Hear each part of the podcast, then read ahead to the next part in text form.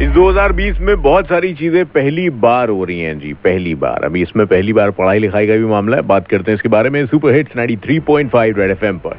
मैं पूरब और शो यहाँ पे चल रहा है। Morning number one, seven forty four by the studio clock और अब अगली तगली खबर यह है कि यूपी बोर्ड 2020 की हाई स्कूल और इंटर की एग्ज़ाम में जो शामिल 50 लाख से भी ज़्यादा स्टूडेंट्स हैं, उनको पहली बार डिजिटल सिग्नेचर वाली मार्कशीट देने का प्लान किया गया है। 27 जून को साढ़े बारह बजे रिज़ल्ट होने के फ़ौरन बाद बोर्ड की जो वेबसाइट है ऑफिशियल वेबसाइट है, इस पर रिज़ल्ट तो अपलोड कर दिया जाएगा, लेकिन डिजिटल सिग्नेचर वाली जो मार्कशीट है, वो अपलोड होने में दो से तीन दिन का टाइम लगेगा। कोई बात नहीं, आप कर लीजिए, दो तीन दिन, चार चार दिन, पाँच दिन जितना भी टाइम चाहिए, आप ले लीजिए टाइम ऐसे।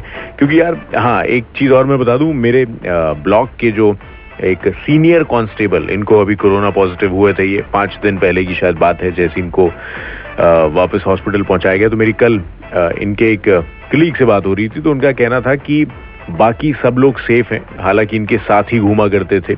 और हुआ कैसे, ये तो कह पाना मुश्किल है, क्योंकि बहुत सारे लोगों का चालान वगैरह करने में जो पेन है, वो यूज़ करते थे, सामने वाले को भी दे रहे हैं, खुद भी दे रहे हैं। और जहाँ तक लोगों का मानना है कि उस पेन की वजह से ऐसा कुछ मामला हुआ है। तो ऐसे बहुत सारे लोग हैं ना, जो साइन कर लेते हैं, अभी पेन ले लो, बैंक गए या कहीं पर गए। तो अपना पेन अपने पास रखें, ज़्यादा बेहतर है। स्पेशली ये जो बिना हेलमेट के घूम रहे हैं, भैया चालान कटेगा, पेन अपना निकालना।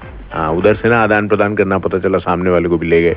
दो आज के जमाने के सुपर हिट गाने, सुपर हिट्स 93.5 रेड एफएम पर बजाते रहो। हालाँकि कांस्टेबल साहब आप पहले से काफ़ी बेहतर हैं हाँ? चार पाँच दिन में छुट्टी भी मिल जाएगी।